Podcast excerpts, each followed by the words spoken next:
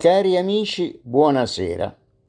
Eccoci giunti alla quarantesima puntata del nostro podcast e come annunciato nell'ultima puntata seguiteremo a parlare della Brigata Ebraica.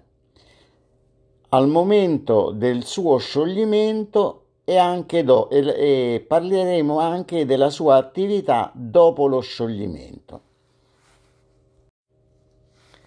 Come abbiamo già visto, nel maggio del 1945 la brigata viene spostata nella parte nord-orientale dell'Italia, fra l'Alto Adige e la Carnia, e, venute meno le necessità belliche, si occupa del recupero e dell'assistenza degli ebrei sopravvissuti all'Olocausto. Lo stesso compito svolge nella seconda metà dell'estate quando viene trasferita in Olanda e in Belgio.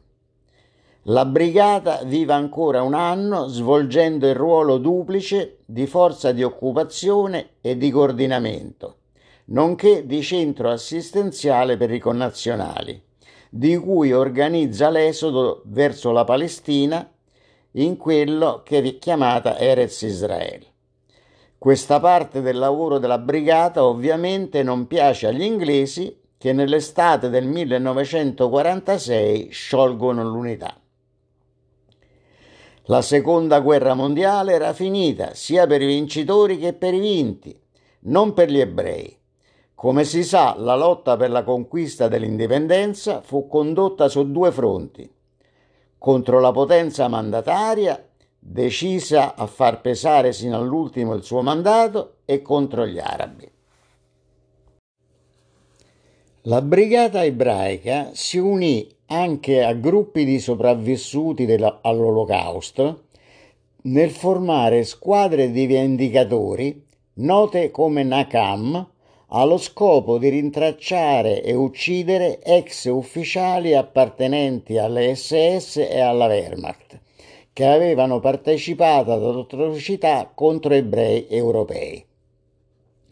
Le informazioni relative al luogo in cui si trovavano questi fuggitivi venivano raccolte mediante l'interrogatorio dei nazisti incarcerati e da documenti militari. Le uniformi britanniche, la documentazione militare, le attrezzature e i veicoli utilizzati dai veterani della brigata ebraica contribuirono notevolmente al successo dei Nokmim, cioè vendicatori.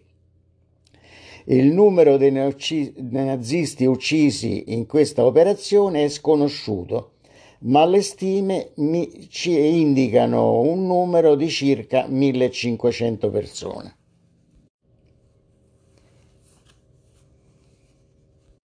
Di questo gruppo parleremo in modo particolare in un'altra puntata di questo podcast.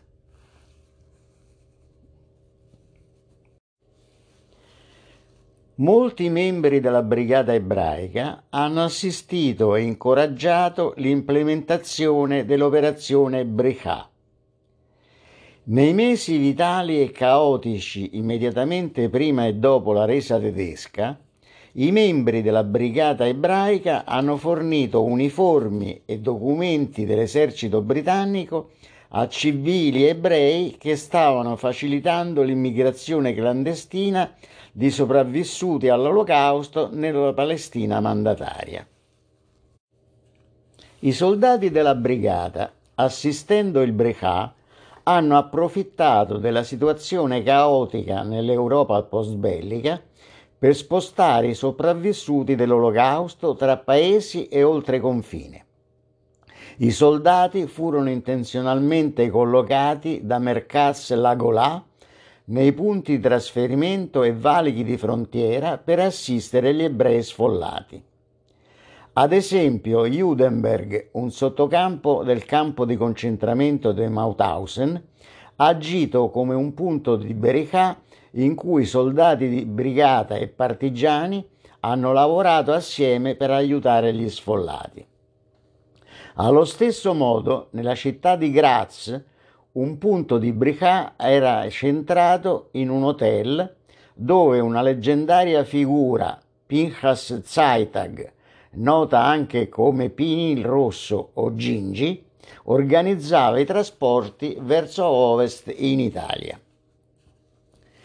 Uno dei maggiori contributi della brigata ebraica alla Bricà fu l'uso dei loro veicoli dell'esercito britannico per tras- trasportare i sopravvissuti, fino a un migliaio di persone alla volta, in convogli di camion a Pontebba, che era il deposito motore della brigata. Questi trasporti segreti arrivavano generalmente dalle 2 alle 2 o alle 3 del mattino e la brigata si assicurava sempre che gli sfollati fossero accolti da un soldato o da un ufficiale e accolti in una sala da pranzo con cibo e tè. A tutti fu data una visita medica, un posto per dormire e vestiti puliti e nel giro di pochi giorni il gruppo fu trasferito a Bari, Bologna e Modena. Dopo aver recuperato e completato il loro addestramento, i rifugiati furono portati nei porti dove le barche sarebbero salvate illegalmente per la Palestina mandataria. Gli storici stimano che la brigata ebraica abbia contribuito al trasferimento tra il 1945 e il 1948 di 15.000-22.000 sfollati ebrei come parte del Bricà e del movimento per l'immigrazione clandestina. Tra i soldati della brigata, 78 furono menzionati in dispacci e 20 ricevettero decorazioni militari. 7 medaglie militari, 7 medaglie dell'Ordine dell'Impero Britannico, quattro croci militari e due premi statunitensi. I veterani della brigata furono in seguito insigniti del nastro volontario e ai combattenti contro lo Stato nazista della medaglia dello Stato di Israele. Il 3 ottobre del 2018, per volere del Presidente della Repubblica Italiana Sergio Mattarella, dopo il voto unanime del Parlamento, la brigata ebraica è stata insignita della medaglia d'oro al valor militare per il suo contributo durante la resistenza italiana. La cerimonia ha visto l'ambasciatore d'Italia in Israele Gianluigi Benedetti consegnare il riconoscimento alla bandiera della brigata ebraica simbolicamente rappresentata dalla bandiera dell'attuale settima brigata dell'esercito israeliano che è nell'erede, presso il Museo dei Battaglioni di Aviail vicino a Netanya.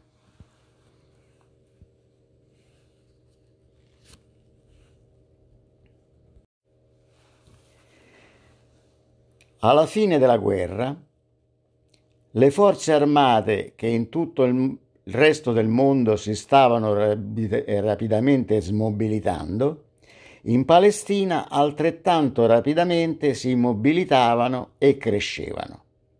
La domanda è quanto fu importante a questo fine che fosse esistita una brigata ebraica. Anzitutto va rilevato che la brigata non fu la sola scuola di guerra della nazione di Israele i volontari del Palmach avevano già fornito piccole unità che avevano combattuto contro Rommel. L'Alia, cioè l'immigrazione di massa post-bellica, portò in Israele anche moltissimi ebrei che avevano prestato servizio in guerra nei reparti regolari inglesi e americani.